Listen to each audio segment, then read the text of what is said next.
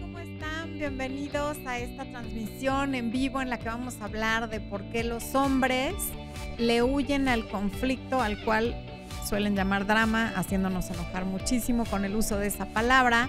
Nos da mucho gusto que nos acompañen. Estoy leyendo en el chat que hay muchas personas que son primerizas y están en un en vivo por primera vez. Esposo, echemos una porra. Una porra a, a quienes están por primera vez en un programa en vivo. Ahí está la porra. Ok, tenemos a nuevos miembros que son únicamente los que se eh, unieron ahorita en las últimas horas. Julie Castillo y Jessica Torres, bienvenidas.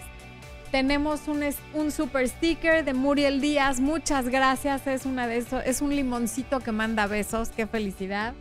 También un super chat de Sara Núñez y otro super chat de Klaus Colín. Veo que se está conectando mucha gente en este momento, me da me llena eso el corazón. Y les quiero comentar que estamos muy cerca del millón. Ahora sí, estamos, me parece que 970 mil suscriptores. Calculamos estarle llegando al millón alrededor del día 20 o 21 de este mes de agosto de 2020 para quienes vean esta transmisión en el futuro. Estén pendientes porque el día que lleguemos al millón vamos a empezar a transmitir cuando nos falten aproximadamente 200, 250 suscriptores para llegar y nos vamos a quedar en vivo, sea el día que sea y la hora que sea, transmitiendo para estar en vivo al momento de llegar al millón porque eso nos emociona muchísimo.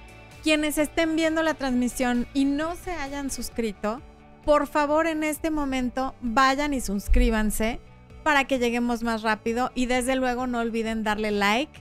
Ya vi que mi querida Fer de la Cruz les está recordando que no sean díscolos y le den like al video.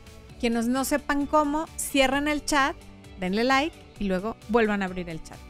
Bueno, veo que estamos 787 personas conectadas en este momento y estoy viendo que están Su Márquez, Alejandra Guzmán, Fer de la Cruz, está Carla Regato, que, también ya llegó a saludar, está Lorena Pistone, a quien me parece no haber visto conectada en varios días, en varias transmisiones y me da mucho gusto leerla hoy. Eh, está Amy García, Bimba Morales, Elena Rivera desde Apodaca, Nuevo León, Elizabeth Villaseñor, Ani García, que nos ve por primera vez en vivo desde Santo Domingo, y también Isela CM desde Texas. Eh, Lisette Romero desde San Diego, California. Mm, Emma Sánchez desde Uruguay, que además dice que me quiere. Te mando un beso, Emma querida. Eh, Maricruz Mendoza. María Eugenia Herrera, que dice que soy maravillosa. Ándale, esposo, para que te la sepas mi querida Laura Cisneros, que también está aquí, Alicia Duarte, que siempre está con nosotros, que solo pasa a saludar, nos ve desde Los Ángeles, después va a vernos en repetición.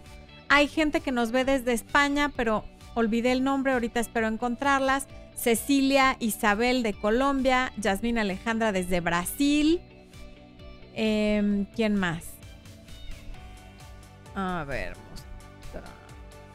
desde Cuernavaca, Morelos, nos ve Lili Rodríguez. Ay Dios, ¿por qué no me deja? No, no me deja. Va muy rápido. Auxilio. Expuesto va muy rápido y no me deja hacer nada. Bueno. Aide Reyes desde Ecuador. Claudia Cuña desde México. Adelini Galán Popoca dice que soy maravillosa, pero no dice de dónde nos ve. Daria Arámbula dice que es nuestra seguidora hace dos años. Muchas gracias por acompañarnos. Empezaste a la mitad del viaje, el canal va a cumplir el 18 de septiembre cuatro años al aire y o en línea, creo que no se dice al aire, sino en línea. Y si nos ves hace dos años, quiere decir que llevas la mitad de este viaje con nosotros. Muchísimas gracias.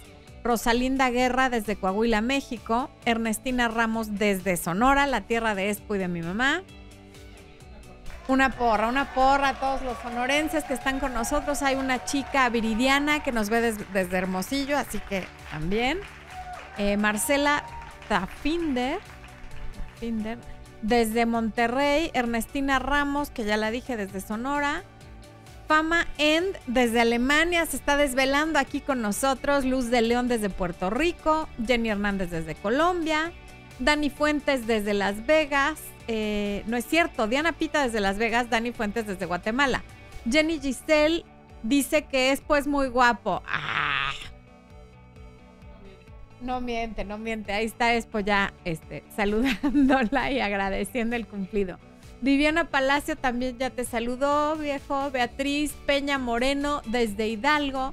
Alejandra Marcela Lorenzo desde Argentina.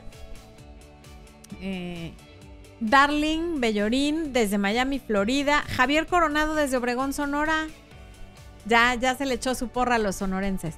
Berito Salinas desde Chile. Tenemos un público muy mezclado el día de hoy. María Milagros es venezolana, pero vive en Argentina. Janet Pichardo desde Ciudad de México, muy bien. Paquini Studio desde Cananea, Sonora. Ándale, Sonora, Sonora está dominando el día de hoy a, a los mexicanos. Desde Tuxtla Gutiérrez, Merarita. Ah, caray. Gabriela Lamilla desde Hidalgo. Giovanna Castro desde Ciudad de México. Alejandra Fuentes desde el Estado de México. Carmen Jiménez desde California. Bueno, hay un público muy, muy mezclado.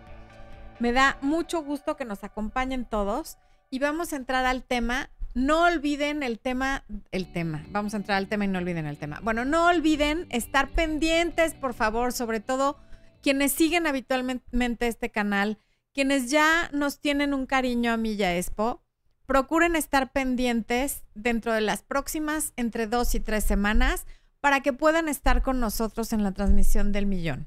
¿Ok? Bueno, eh, ok. Vamos a ver.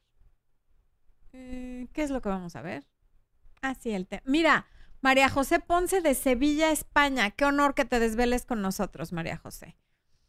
Y Daniela Rosemary, Rosemary, Rosemary desde Bolivia. Y hay gente que me está mandando corazones, flores, besos, monitos. Bueno, muy feliz. Y Klaus Colín, gracias por el super chat, perdón. Samadhi Watch de Ciudad Juárez. Ok, ya. No encuentro mi documento. Listo. Ok. Entonces, ¿por qué los hombres le huyen al conflicto? Y no solo eso, sino que cuando nosotras queremos hablar de algo que no vemos ni como pleito ni como conflicto y cuanti menos como un drama, ellos lo catalogan como drama, cosa que es como, como si nos encendieran una mecha que nos hace reventar de coraje. Vamos a hablar de eso. Ok.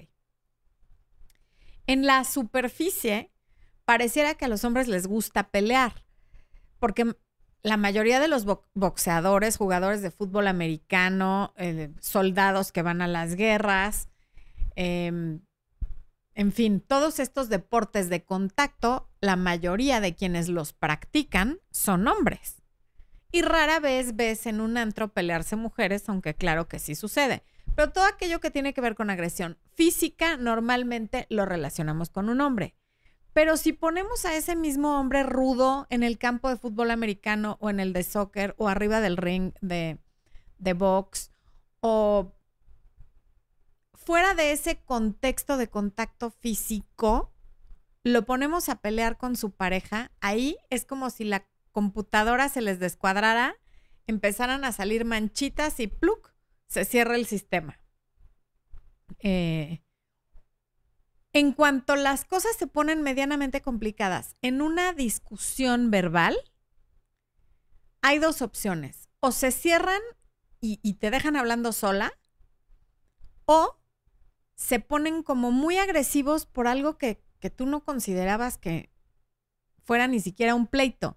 Empiezan a levantar la voz, se empiezan a sentir atacados y entonces tienen esa reacción como de cuando acorralas a un animal salvaje en la que lo más probable es que el animal te tenga más miedo a ti que tú a él, pero reacciona con esa agresión y con esa furia para asustarte y aprovechando tu susto, huir.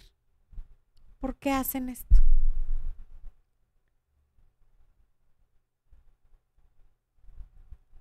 También pueden reaccionar a lo mejor con un golpe en la mesa, un grito, cualquier cosa que los ayude a zafarse de eso y salir corriendo. Y claro, esto es una generalización. Hay hombres muy dramáticos, hay hombres que sí les encanta pelear también verbalmente. Esto no describe a todos los hombres del mundo, pero tenemos que hacer generalizaciones cuando hacemos este tipo de programas, porque si no, imagínense irnos caso por caso. Entonces, yo hablo de esto tanto desde mi experiencia como esposa y como novia que fui alguna vez antes de casarme con Expo y como coach.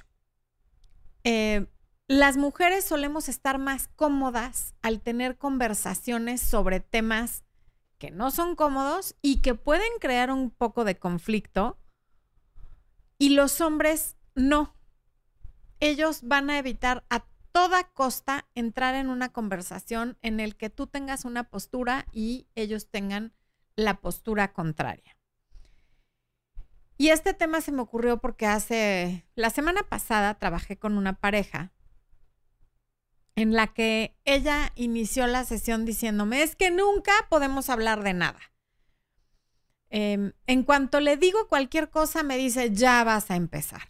O sea, de cualquier tema que sea de los niños, de dinero, de la familia política, en cuanto ella le dice, oye, es que los niños, ya vas a empezar.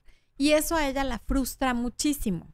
Pero ella piensa que ella es la única frustrada y que él es el que siempre se sale con la suya. Y no, no es así. Pero ese ya vas a empezar es muy común en los hombres y también es como encender otro switch de furia en cualquier mujer, el ya vas a empezar. Y cuando ella terminó de decir eso de no se puede hablar de nada con él porque me dice ya vas a empezar, la respuesta de él fue, es que todo es un drama con ella. Eh, y esa palabra drama a mí también me causa mucho conflicto y a ella también la molestó muchísimo. Porque algo que ella considera una conversación que no necesariamente es la conversación más alegre ni cómoda del mundo, él lo ve como drama simple y sencillamente porque no están de acuerdo en eso de lo que van a hablar y justamente por eso tienen que hablarlo. Gracias Black Fairy por ese super chat y bienvenida Belén García como miembro del canal. Entonces, ella está lista para hablar del desacuerdo y él está listo para salir corriendo. Si para salir corriendo primero la tiene que asustar para que ella ya deje de decir cosas, lo va a hacer. Pero si puede salir corriendo sin asustarla con un grito o golpeando la pared o la mesa, entonces sale corriendo sin hacer ninguno de esos dos aspavientos.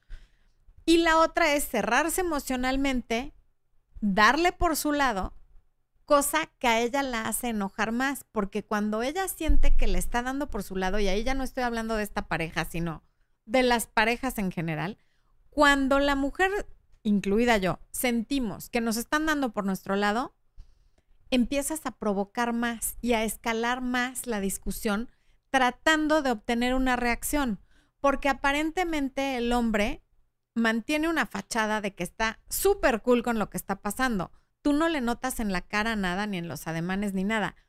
Por dentro están pasando una serie de cosas. Hay un, un... Ya les he hablado de John Gottman, que amo a ese señor. Es un psicólogo que lleva más de 40 años estudiando parejas durante sus conflictos y como también ya les he comentado, él tiene un laboratorio que son departamentos donde él tiene a parejas que voluntariamente van y se quedan todo el fin de semana en esos departamentos donde hay cámaras y micrófonos que escuchan lo que ellos permitan que escuche mientras las parejas discuten. No es que él les diga entren y discutan porque eso no sería apropiado. Lo que propone es pasen aquí el fin de semana y hablen de temas en los que no han logrado ponerse de acuerdo. Evidentemente se pelean y ahí es donde él y las personas que trabajan con él observan a las personas y tienen monitores de pulso, de, de mm, pues sí, creo que nada más de pulso. Sí. Y lo que ha descubierto es que a los hombres les toma mucho más tiempo recuperarse después de una discusión. Se quedan una, dos y hasta tres horas con el pulso muy elevado, con el ritmo cardíaco, por la angustia o por lo abrumados que se sienten durante una pelea verbal con su pareja. Y las mujeres, a lo mejor el pulso sigue igual que antes de empezar a discutir, porque ellas sí están molestas por alguna cuestión por fuera, pero por dentro están calmadas porque lo único que tienen, lo que sienten es la necesidad de hablar ese tema. Y ellas en cuanto se acaba el tema, pues a los minutos, quizá cuando mucho media hora, ya se recuperaron y su pulso vuelve a ser el, el normal. El de los hombres no.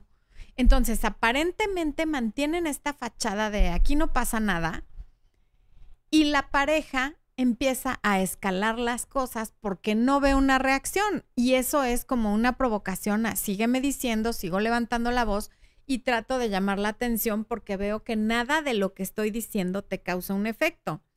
Y el hombre se mantiene así porque entre más quiere o respeta el hombre a su pareja, más ganas va a tener de protegerla y de no hacerla enojar. Y para ellos lo que sienten, porque se les pregunta después por qué no dijeron nada, por qué no reaccionaron, y la respuesta general es porque no la quiero hacer enojar más. Entonces, mientras tú te vas enojando más porque no te dice nada, ellos no dicen nada para evitar lo que justamente están logrando al no decir nada y es que te enojes más. Eh, bienvenida Liliana Morrison como miembro del canal.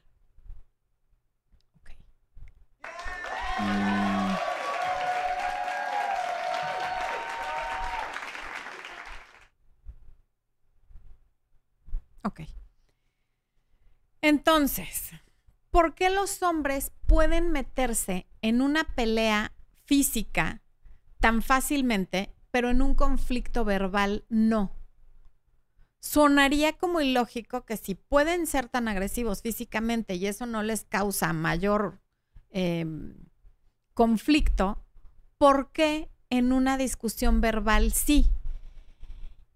Y esto la psicología evolutiva lo explica como, pues porque lo traen en el ADN y están cableados para eso. Cuando vivíamos en cavernas, a ellos les tocaba defender y pelear. Y entonces cuando, cuando les surge un conflicto físico, una pelea física, saben exactamente qué hacer. ¿Por qué? Porque de generación en generación, por años y años y años, la información que fue pasando en los genes es que quien atacaba primero tenía la recompensa de ganar la pelea y quien ganaba la pelea sobrevivía, porque pues las cosas solían ser a muerte. Y quien sobrevivía podía tener descendencia y proteger a la descendencia que ya tenía. No atacar primero y no ser agresivo físicamente implicaba te matan y matan a tu descendencia o se la roban. Entonces, por eso les es mucho más fácil meterse en una pelea física. Ahora, evidentemente, los hombres decentes que no golpean mujeres no se meten a una pelea como saben que no van a agredir físicamente durante esa discusión, entonces toman esta reacción de o congelarse y no decir nada o huir del conflicto porque no saben bien qué hacer con eso. Las mujeres nos relacionamos entre mujeres hablando y contándonos cosas y diciéndonos y entonces y entre, entre más hablas con una amiga más cercana te sientes a ella. Pero los hombres se relacionan haciendo cosas, jugando fútbol americano, jugando fútbol soccer, em, encestando cosas de básquetbol. O has visto cómo se saludan los hombres que se quieren mucho. Normalmente medio se abrazan y luego se meten un golpe esa es la forma en la que ellos se relacionan. Entonces, para ellos, lo físico es lo conocido, lo verbal no. Eh.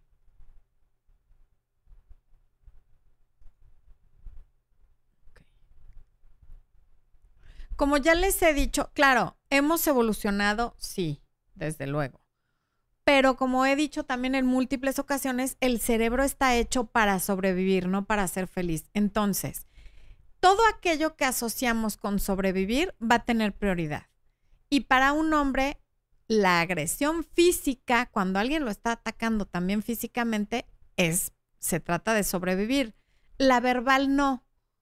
Y como eso los abruma y en su computadora no saben en qué se traduce, pues hacen lo que pueden con eso y lo que pueden es generalmente manejarlo muy mal.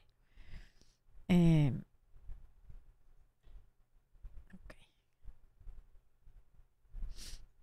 es decir, en la época de las cavernas, quien tenía la mecha más corta tenía más posibilidades de ganar.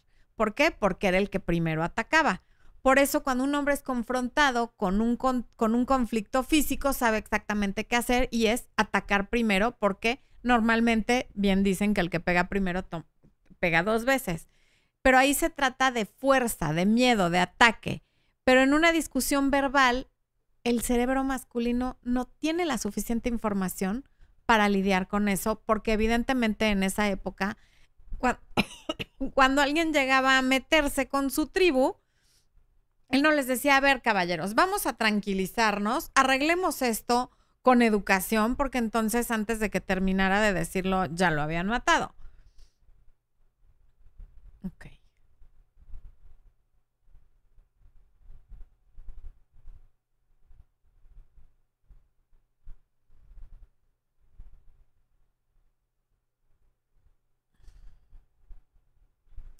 A ver. Es que me fui en desorden de millón y ahora ya no encuentro dónde me quedé. Por eso ven que me quedo callada. Dispénsenme un segundo, por favor. Porque. Em, ok. Las mujeres podemos manejar mucho mejor la crítica, sea a nuestro carácter, a algo que hicimos, a algo que dijimos, a nuestra apariencia, siempre y cuando no lo veamos como una agresión Em, voluntaria, o sea, que la persona tenga la, perdón, intencional, no voluntaria. Siempre y cuando no detectemos que nos están agrediendo intencionalmente, la crítica la podemos manejar, nos puede molestar, pero no nos enfurece. A un hombre sí, porque lo relaciona con que va a haber un conflicto. Y seguramente te ha pasado, y no necesariamente con tu pareja, sino a lo mejor en el trabajo, estar hablando con algún, con tu jefe, con algún compañero de trabajo, con alguien de otra área y estar hablando de algo que a lo mejor medio te tiene frustrada, pero del 1 al 10 tu nivel de frustración va en el número 2 y en el momento que tú lo empiezas a, a, a decir, el hombre reacciona como si tu frustración estuviera ya en nivel 20 y tú te quedas como, wow, espérate, a ver, aquí está pasando esto, pero no estoy peleando contigo, ni te estoy criticando, ni te estoy echando bronca. No entiendo por qué te pones así. Y el hombre lo traduce en que hay, qué dramática es esta mujer o qué dramáticas son las mujeres, porque esto y lo otro. Y para ti no es un drama, para ti es, te estoy externando mi frustración respecto a este contrato o respecto a este documento o respecto a este correo electrónico que no llegó. Y la persona reacciona como para ellos es tan incómodo, ellos de verdad lo ven como un 20. Porque entre hombres a lo mejor se hablan de otra manera, se dicen las cosas de otra manera, pero con las mujeres existe este miedo de o de lastimarte o de quedar como que no tienen educación o de lo que sea. Entonces, como no te van a tratar como si fueras un hombre, ni te van a contestar a lo mejor como le contestarían a un hombre, reaccionan como si tu nivel de enojo de frustración fuera exagerado, cuando realmente no lo es. Y eso es porque les incomoda entrar en una confrontación verbal. Entonces, te hacen sentir como si tú estuvieras loca diciéndote, pero es que ¿por qué el drama? Y esto sí viene más un poco con la pareja cualquier inconformidad que tú quieras manifestarle a la persona con la que estás saliendo, a tu esposo, a tu novio, a, cualquier persona del siendo tu mujer y el hombre sobre lo que está pasando, te dice, no, es que a mí no me gusta el drama y no me gusta lo complicado y qué barbaridad y no sé qué. Y luego también es muy contradictorio a veces porque me pasó de soltera y veo que sigue pasando con mis clientes hay hombres que dejan de salir con alguien porque no le gusta el drama y el drama es que a esta persona le gustaba estar aclarando con conversaciones, a lo mejor sí demasiado seguido por no tener esta información, todas las cosas, pero resulta que el día de mañana ya están enamoradísimos de alguien que sí es dramática, no dramática porque le guste hablar las cosas, sino dramática porque se pone a llorar, porque le manda mensajes a sus exnovias, porque ya se peleó con la cuñada, porque y eso que sí es un drama verdadero, ah no, eso eso no lo ven como drama. Entonces sí, y también estaba viendo en el chat que hay por ahí algún hombre dijo, "Yo soy muy dramático." Es muy raro que un hombre admita ser dramático, pero efectivamente hay hombres muy dramáticos y que creen que no lo son que cualquier cosa la convierten en algo personalísimo y en cuanto les dices, oye, no me gustó, que ahí ya, la mecha se encendió, ya hubo un problemón, se sienten ofendidísimos y creen que lo hiciste por lastimarlos o por criticarles su hombría o lo que sea.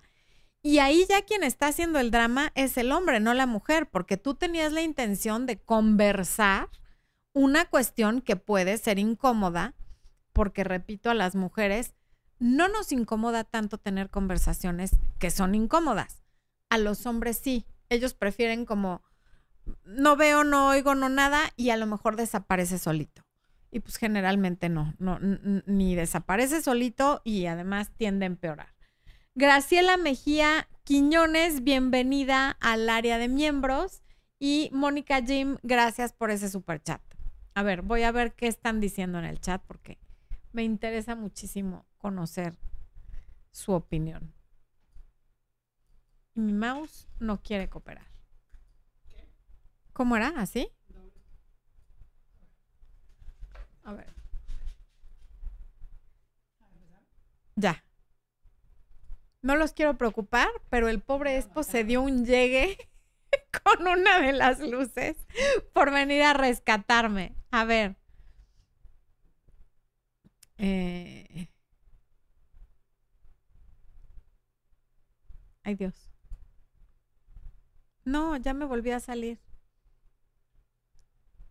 A ver, ya, ya pude. Claudia Patricia La Pernet dice, ¿somos dramáticas o problemáticas? ¿Hay diferencia? Es que ni dramáticas ni problemáticas. Hay hombres problemáticos, hay hombres dramáticos y mujeres problemáticas y dramáticas, pero aquí el tema es que los hombres le ponen el calificativo de drama a cualquier cosa que sea un conflicto, un conflicto en el que no necesariamente hay pleito, sino tenemos un desacuerdo. Yo quiero esto y tú quieres lo otro y lo quiero platicar. Y eso ya para ellos es un drama.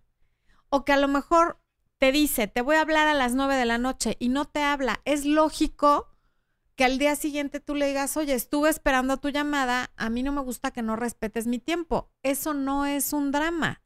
Es poner un límite y es decirle, esto no me gusta. Pero ellos a eso, generalmente, no todos, lo van a calificar como drama. ¿Por qué? Porque hay un reclamo y ese reclamo le incomoda. ¿Ok? Lisette Campos Aguilar dice que eso provocó su divorcio. Ok. Los hombres evitan el conflicto o drama, no nos convienen por salud mental o no es para tanto. Es que todos los hombres, a ver, ¿les puedo decir? ¿Les puedo decir que tú evitas el conflicto o drama? Sí. A ver, el propio Expo, o sea, yo tampoco estaría casada, el propio Expo evita el conflicto y el drama. Cuando yo quiero hablar con él de algún tema álgido, este, normalmente lo que pasa al inicio de la conversación es que él se molesta, sobre todo si esa conversación tiene que ver con algo que él hizo o dijo. A lo mejor si es sobre otra cosa como dinero, la educación de Emiliano, lo que sea, no pasa nada. Pero si tiene que ver con algo que él hizo o dijo, vamos a empezar con que se va a sentir atacado y entonces primero se cierra y, y a lo mejor me dice, ahorita no quiero hablar de eso y ya no voy a decir nada y ya al rato como que entra en razón y ya podemos hablar, o a veces ese, ese día no podemos hablar. Y hay temas que, como ya les he dicho, no podemos hablar nunca porque el 80% de los problemas que tienes con tu pareja no tienen solución. Aprendemos a vivir con ellos, pero no se resuelven. No se van a resolver hablando los más y más. Entonces, si tú evitas a los hombres, te alejas, perdón, de los hombres que evitan el conflicto o el drama, probablemente no vas a conseguir a ninguno. No conseguir es una palabra muy fea, pero no vas a tener una pareja que sea hombre porque la gran mayoría lo evaden. Eh, Roxana Caglianone dice que no lo puedo hacer hablar a mi esposo. Es que además el que trates de hacerlo hablar empeora las cosas. Los hombres, para, estaba, tomé un curso con alguien que se llama Christian Carter y él es también coach de parejas y tiene unos cursos muy interesantes.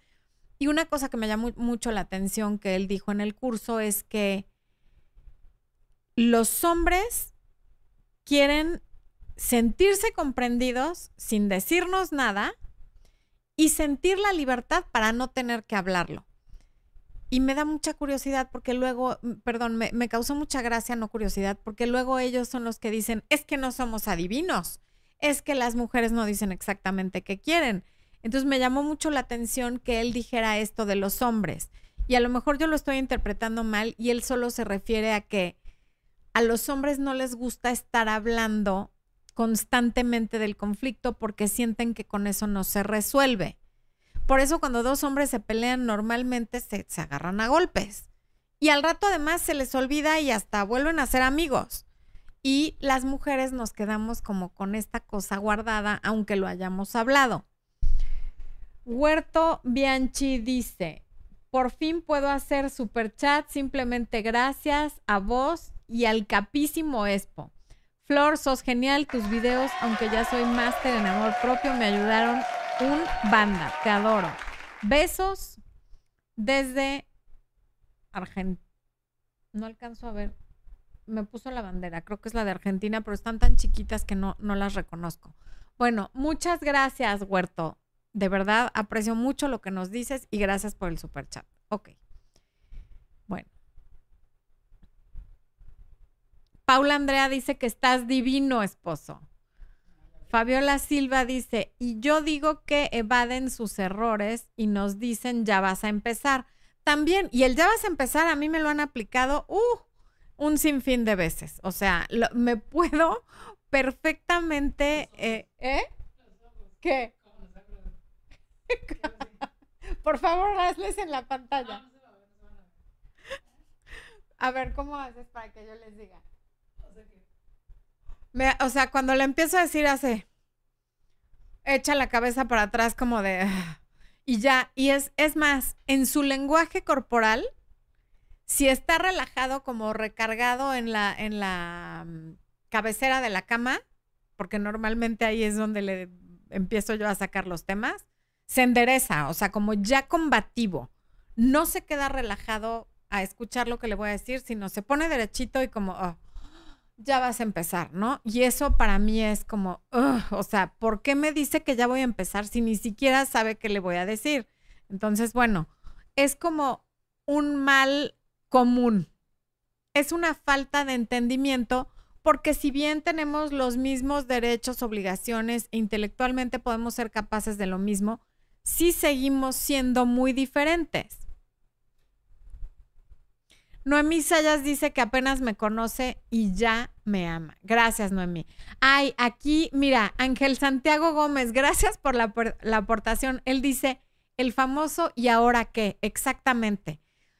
Porque además, en cuanto alguien te dice, puedo hablar contigo, sea quien sea, ¿eh? tu mamá, tu papá, tu jefe, pero sobre todo si es tu esposa, uh, es, ¿y ahora qué? Lo primero que te viene a la mente es eso. Entonces siempre les he dicho que cuando quieran hablar con su pareja no, no, le digan, oye, ¿puedo hablar contigo? o ¿a qué hora podemos hablar? Sino, te quiero platicar algo. Y entonces ya no hay esta predisposición a, ¿y ahora qué? o allá vas a empezar. Eh,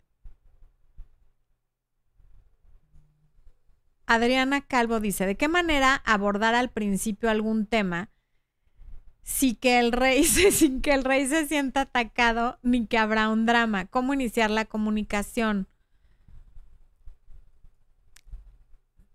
Va a ser muy difícil que tú sepas con una persona a la que no conoces cómo no, cómo evitar que se sienta atacado, porque además eso tiene que ver con la con la autoestima de la persona, con su educación, con sus costumbres, con un sinfín de cosas.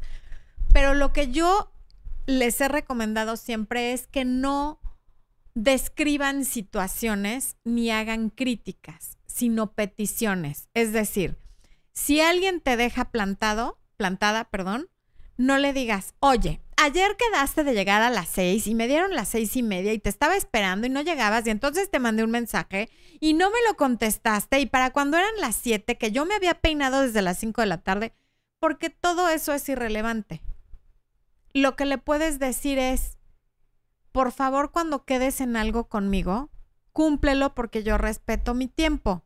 Si por alguna razón no vas a poder llegar, avísame, avísame llamándome o avísame con un mensaje. Esas son peticiones. No le estás haciendo un reclamo ni le estás describiendo una situación que lo cual a él le puede parecer interminable, ¿no?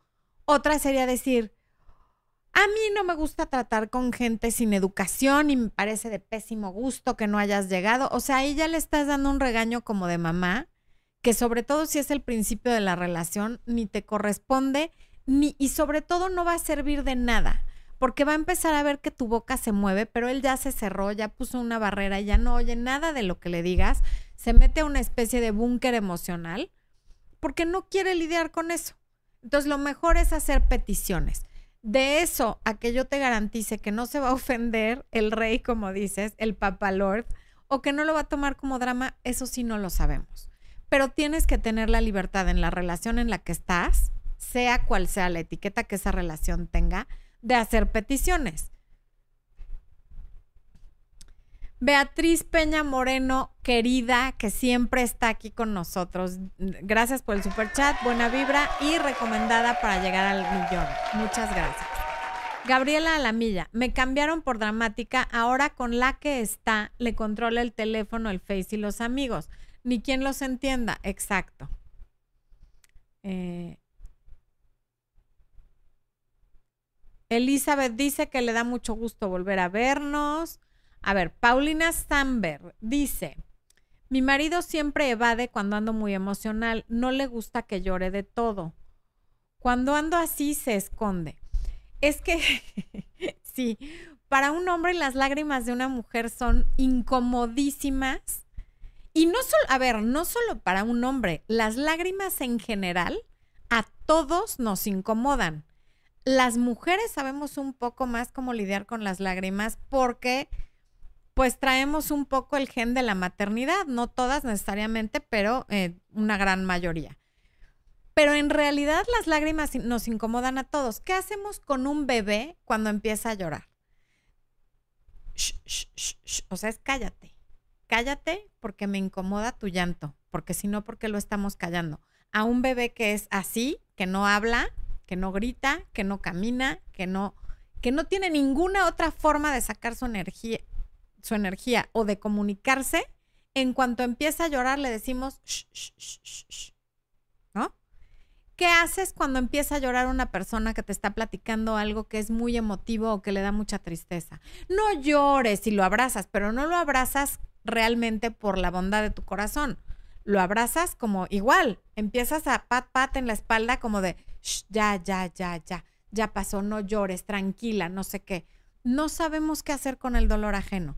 Y para un hombre es todavía más complicado porque los hombres no lloran, las lágrimas son de niñas, entonces es como, ¿qué hago con eso?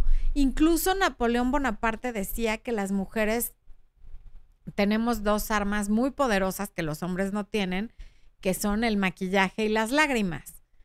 Porque efectivamente la mayoría de los hombres se desarman con las lágrimas, pero si sueles llorar muy seguido, también ya lo ven como una especie de manipulación, como te cae que vas a llorar ahora también por esto.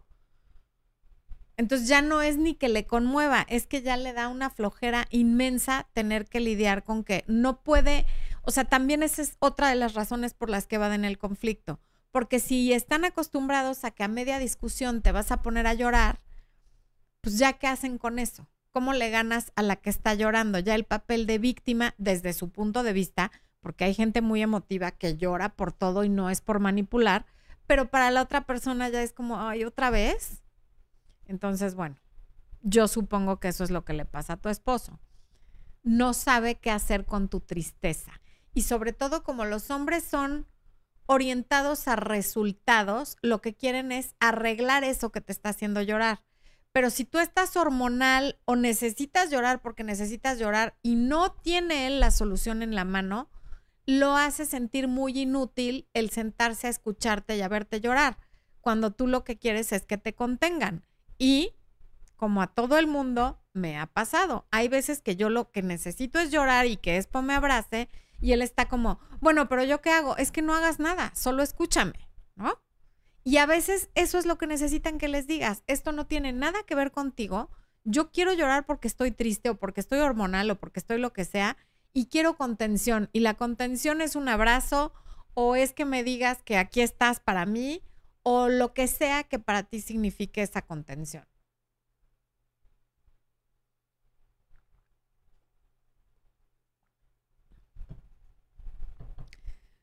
Elena Hernández, ¿cómo sobrellevar la frustración de no poder decirle nada? No, es que una relación en la que no puedes decir nada es como que te tengas que volver muda y no, no puedes estar en una relación así porque eventualmente te va a dañar a ti en tu autoestima y en muchísimas cosas. No es que no puedas decir nada, lo mejor es aprender a comunicarte de una manera más efectiva.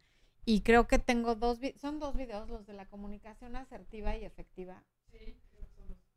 Hay dos videos ya sobre la comunicación asertiva y o efectiva. Carla Vázquez dice, estuve conociendo a una persona y le dije que no me parecía que hablara con otras personas en Insta. Me prometió que no lo hacía y me di cuenta que sí, le mandé evidencia y no me buscó. ¿Por qué es? Mm, a ver, porque si lo estabas conociendo y no era nada, pues como que no le debe haber parecido muy apropiado que le digas que no puede hablar con otras personas, porque debe haber pensado, si así es de demandante ahora que no somos nada, ¿qué va a pasar si esto sigue avanzando? Y el decirte que no lo hacía fue por darte el avión y zafarse del conflicto, porque le dio toda la flojera del mundo decirte, no, mira, pues como no somos nada, si estoy hablando con otras personas, y mientras tú y yo no seamos pareja y yo no te diga que vamos a tener una relación monógama, yo puedo hablar con quien yo quiera, porque para él eso hubiera sido, él, su cerebro lo ve como pleito.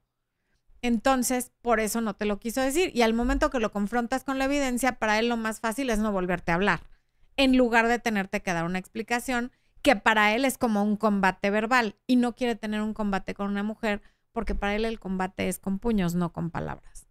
Me imagino, no lo conozco. Eh, Mariela López, gracias por el super chat y dice, me enamoré de un youtuber. Se lo dije directamente y contestó, tengo propia vida, no me interesa. Se enojó y me bloqueó. Pero sigo yendo a su canal. No me saluda, pero leo lo, lee lo que escribo. Me siento triste. A ver, ¿se enojó de que le dijeras que te enamoraste de él? No estoy entendiendo. O sea, ¿te bloqueó por enamorarte de él y decírselo? Porque, o sea, tengo vida propia y no me interesas y se enojó. Wow. Pues no suena como una persona muy estable emocionalmente, ¿no? Porque pues te pudo haber dicho, yo no te veo así, yo no, yo no quiero tener pareja, pero eso de enojarse y bloquearte está como chistoso. Eh, Cristina Silva, gracias por ese abrazo, yo te mando otro. Naisha Robles, le dije a mi novio, quiero hablar con él sobre algo que me incomodó y ahora no me habla dos días. No, pues mira, este, el miedo no anda en burro.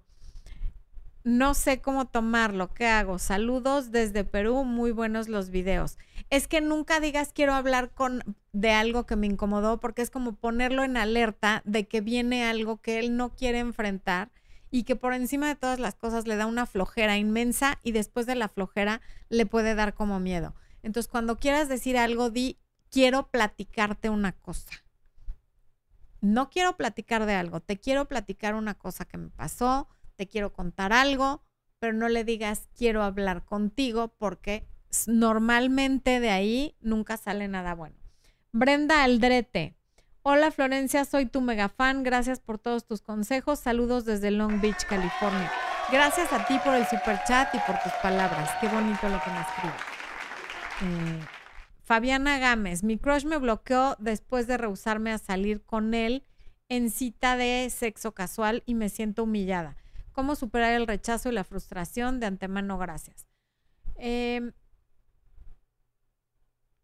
a ver, él, al contrario, tú lo rechazaste a él. Supera el rechazo sabiendo que tú lo rechazaste a él porque la oferta que te hizo no iba de acuerdo a tus valores y a lo que tú querías. Entonces, siéntete muy orgullosa de que a pesar de que era tu crush, tú no te fallaste a ti y no cediste a tener una cita de sexo casual para darle gusto a otra persona que no eres tú. Y el que al él te bloqueó y se enojó porque él se siente frustrado de que tú lo rechazaste. Él jamás se imaginó que siendo tu crush le ibas a decir que no a su cita de sexo casual. Aquí, quien en todo caso podría sentirse mal es él, no tú. Brenda Aldrete, bienvenida como miembro. Gracias. Perdón. Super chat y miembro. Échamele una porra. Eso, esto, es que esto ya me lee la mente. Excepto, excepto cuando le digo que quiero hablar con él. Lulu Rodríguez, terminamos con mi novio hace un tiempo y sin dramas y hasta ahora ambos al parecer estamos en contacto cero. ¿Eso qué significa? Pues significa que están en contacto cero, que ninguno de los dos ha contactado al otro, ya sea porque se sienten mejor sin seguir en la relación o porque cada uno está esperando que el otro ceda. Aurora Corona. Actualmente convivo con un hombre de 38 años, soltero, sin hijos. Se queda a dormir conmigo cinco días de siete. Llevamos así tres semanas y paga algunas cuentas. Compró plantas para la casa. Pero ahora, ¿qué? Mm. No, pues no. Es que no, no, no tengo un contexto suficiente para decirte ahora que sí más y mejor. Siento que el chico que me gusta no me corresponde, siento que le caigo bien y demás, pero hasta ahí. ¿Crees que sirva confesarle lo que siento para librarme de esto y avanzar a pasar a otra cosa? Es que si le dices lo que sientes, se va a hacer esta vibra como extraña entre ustedes porque a ti ya te quedó claro que él no siente lo mismo que tú porque te lo demostraría. Por lo tanto, el hecho de que tú le confieses lo que va a generar es como una tensión, pero no agradable, que además te puede hacer sentir rechazada. Mejor aléjate un tiempo en lo que esto se te pasa, pero yo no recomendaría, no necesitas decírselo para retirarte. Ana Burciaga, gracias por el super chat.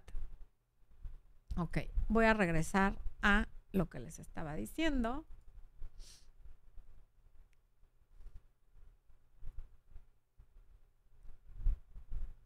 Mm.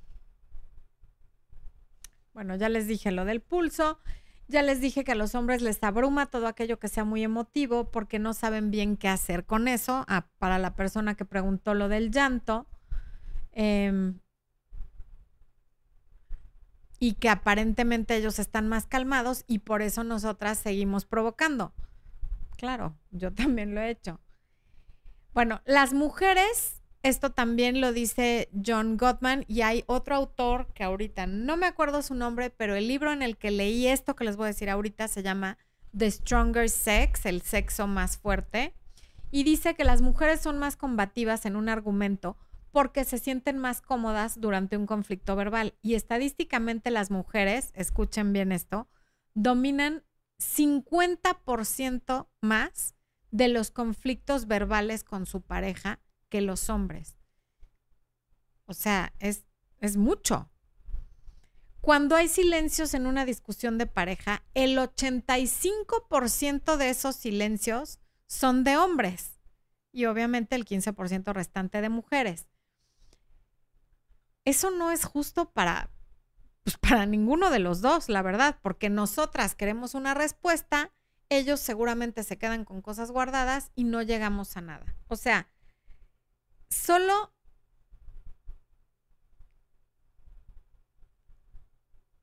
se discute en una proporción de 6 a 1, evidentemente el, el 6 siendo las mujeres y el 1 los hombres. Es muchísimo dominar 6 a 1 una discusión verbal.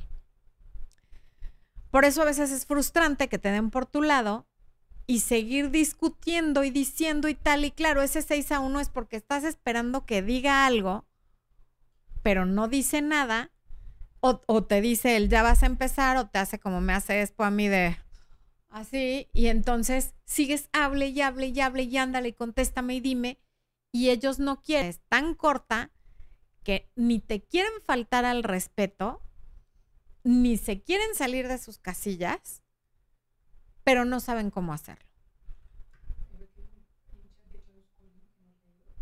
Klaus Colin. Oh my. A ver. A ver. Sí está el superchat de Klaus Colin y, la, y se lo agradecí, pero no dice nada. No, no, no.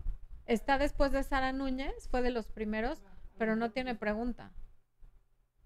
A menos que esté abajo, ¿no? Mariela López dice, no entiendo por qué me bloqueo, veo que no tiene compañera, no sé qué hacer. Es que hay cosas que nunca vamos a entender o cuya explicación no nos va a satisfacer y tenemos que aprender a vivir en paz con eso porque no son cosas que estén en nuestro control. El, el saber exactamente por qué te bloqueó alguien puede que nunca tengas la respuesta. Pero el que él te haya bloqueado si no pasó nada es problema de él, no lo conviertas en problema tuyo. Si tú sabes que no fuiste grosera, que no lo ofendiste, que no lo atacaste, que no hiciste nada para que te bloqueara y aún así te bloqueó, no importa si es porque tiene pareja, porque no la tiene, porque no quiere volver a saber de ti, porque no lo abrazaron de chiquito, lo que sea que lo haya llevado a bloquearte, si tú tienes la conciencia tranquila, ya es su problema. No te desgastes averiguando algo que a lo mejor nunca vas a saber por qué fue. De verdad no vale la pena. Lisette Peñalosa dice, terminé y contacto 021 días por falta de interés de él. Cuando acabé el desconfinamiento, sé, ah, cuando acabe el desconfinamiento, sé que nos veremos en el trabajo. ¿Cómo actúo para que no haya drama? Muy profesional. Cuando tienes a alguien en el trabajo, sé decente, saluda, sé educada y las conversaciones de trabajo manténlas profesionales y todo lo que no sea de trabajo, no lo hables y evítalo. Si te pregunta algo, ay, ahorita nos vemos, al rato platicamos, o sea, sé evasiva, pero los temas de trabajo, pues ni modo, esos no los puedes evitar. Klaus 42, él separado hace ocho meses, llevamos saliendo cinco, dice que no quiere involucrar sentimientos, yo ya tengo sentimientos implicados, he aplicado distancia y vuelve. Debo ser educada al poner el límite ya que es una buena persona digo, debemos ser educados por regla general siempre. O sea, ser educado nunca le ha hecho daño a nadie. Y así como les digo que lo mínimo indispensable que debemos esperar de los demás es que nos traten bien, nosotros lo mínimo indispensable que podemos hacer por los demás es ser educados y tratarlos bien. Ahora, si llevas ocho meses, eh, eh, si él se separó hace ocho meses es muy poco, no sé cuánto tiempo haya estado o casado o viviendo con la otra persona, pero ocho meses es poco. Y empezaron ustedes a salir a los tres meses, es decir, pues sí, si lleva ocho separado y llevan cinco saliendo, solamente hubo un espacio de tres meses entre su ruptura y que ustedes estén saliendo. Y él no quiere involucrar sentimientos y tú ya los involucraste, lo más sano es decirle, mira, no queremos lo mismo, no estamos en la misma página. Cuando sepas qué quieres, si yo todavía estoy disponible, maravilloso, y si no, no pasa nada pero ya no estamos en la misma página. No juegues a que tú tampoco estás involucrando sentimientos porque es un juego en el que vas a perder. Alicia Moreno, conocí a un chico y hemos conversado un poco, pero no hace preguntas para continuar una conversación. He sentido que me ha coqueteado un poco, pero nada más. Ok, si él no hace esfuerzos por seguir la conversación, tú tampoco o hay ping-pong o no hay, pero si tú pones y él no pone, esto no va para ningún lado. Tu trabajo no es facilitarle la conversación, ni la vida, ni nada, que se esfuerce tantito. Ese es un tema que trato justamente en muy a profundidad en tu abuelita tenía razón. Cuando alguien no te continúa la conversación, tú tampoco, porque entonces estás forzando las cosas. Gabriela Pineda, bienvenida al área de miembros. Gracias por, por unirte.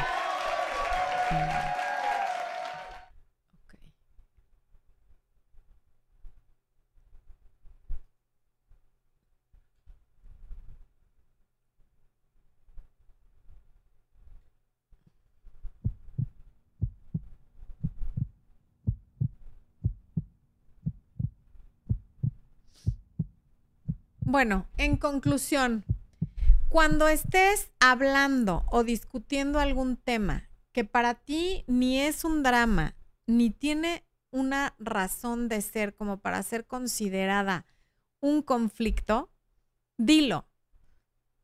Dile, mira, no te estoy atacando, nada más quiero aclarar esta situación y haces tu petición. No describas situaciones, no pongas calificativos, no, no hagas críticas porque eso es lo que los hace sentirse como, como animales salvajes acorralados y entonces por eso reaccionan de estas maneras tan negativas. Cuando tú llegas de la manera más tranquila posible a hacer una petición, o a veces no tan tranquila, pero a hacer la petición de lo que quieres, hay mucha más probabilidad de éxito que cuando te quieres poner a describirle todo lo que hizo mal y que te escuche y tal, porque eso de verdad no va a pasar. Y, es frustrante para ambos y nadie sale ganando de eso. Entonces, ¿se vale enojarse? Sí, claro que sí, ni modo que nunca te enojes. Pero lo que vayas a expresar que sea una petición. Porque si empiezas con la descripción de todo lo que pasó y poniendo calificativos de todo lo que hizo mal, nunca vas a llegar a lo que sí quieres que pase, que es tu petición. Entonces, y también entiende que a veces cuando se cierra no es porque no le importe lo que le estás diciendo, a veces le importa tanto lo que, te estás, lo que le estás diciendo que por eso se cierra y se retira. O por eso reacciona de esa manera tan, tan, no quiero decir violenta porque no es violenta físicamente, sino violenta en plan levantar la voz y ya no quiero hablar contigo porque le importa tanto eso que está pasando y quiere evitar a toda costa que te enojes, que por esa actitud te acaba haciendo enojar más. Entonces, bueno, por eso cosas que tú tomas como algo que no representaría mayor conflicto, ellos lo ven como drama. Y si te pones a ver, pues normalmente es muy raro un hombre al que le gusten las telenovelas. Las telenovelas están hechas prácticamente para las mujeres. Los hombres ven deportes, ven golpes, ven, ven este, ¿cómo se llama eso que ves tú? La UFC, la, MMA, este, el fútbol americano, todo lo que sea como golpes, este, violencia y tal, porque eso sí lo saben manejar. A un hombre estar viendo que llora una y llora la otra y tal, le parece como súper aburrido, porque, como ya dije, no sabe qué hacer. Eh, Beatriz Peña dice, por lo general soy yo la que huye de los dramas. Haces bien. Liliana M, mi novio y yo estamos a distancia. Gracias por el super chat, Liliana, y gracias por el super chat, eh, Beatriz. Él me escribe y es cariñoso, pero en las redes sociales no, no le da like a mis fotos, pero a otras chicas sí. Debería decirle no quiero conflicto.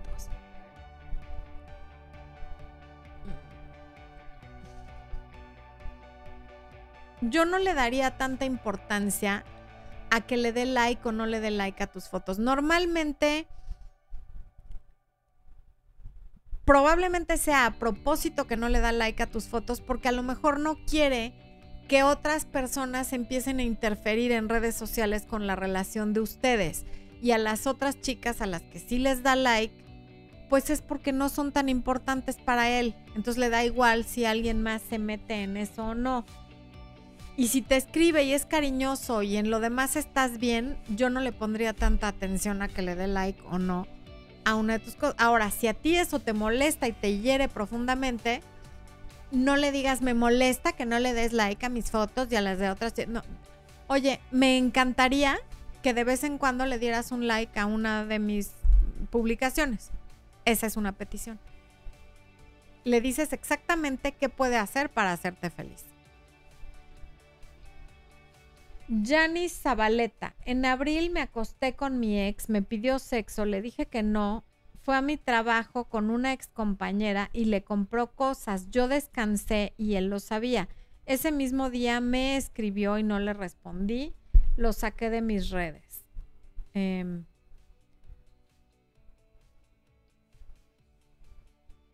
qué bueno que lo sacaste de tus redes porque lo que nos estás comentando aquí es bastante como buscando crear drama, hacer olas, hacerte enojar, confrontarte con tu compañera de trabajo. O sea, él todo mal y qué bueno que ya lo bloqueaste. Obviamente no te vuelvas a acostar con él y ya hay que pasar página con esa persona porque está fatal lo que hizo. Fatal porque habiendo tantas mujeres, ¿por qué con una de tus compañeras de trabajo? En fin, bueno, pues ese fue el tema de hoy. Estamos pendientes para llegar al millón. Nos vemos el próximo miércoles, el viernes y el domingo. Sí hay video. Los quiero muchísimo. Espo seguramente se va a despedir de ustedes. Y mi claqueta, esposo. O sea, Espo me escondió mi claqueta. No, no, les digo. Ahorita me va a hacer así. Ya vas a empezar. Ya vas a empezar, esposa. bueno, de verdad, muchas gracias por acompañarnos. Yo ya, ya vieron, yo ya así, en la, en la postura de Expo cuando le empiezo a decir algo desagradable. No, muchas gracias por acompañarnos y nos vemos la próxima semana. Corte.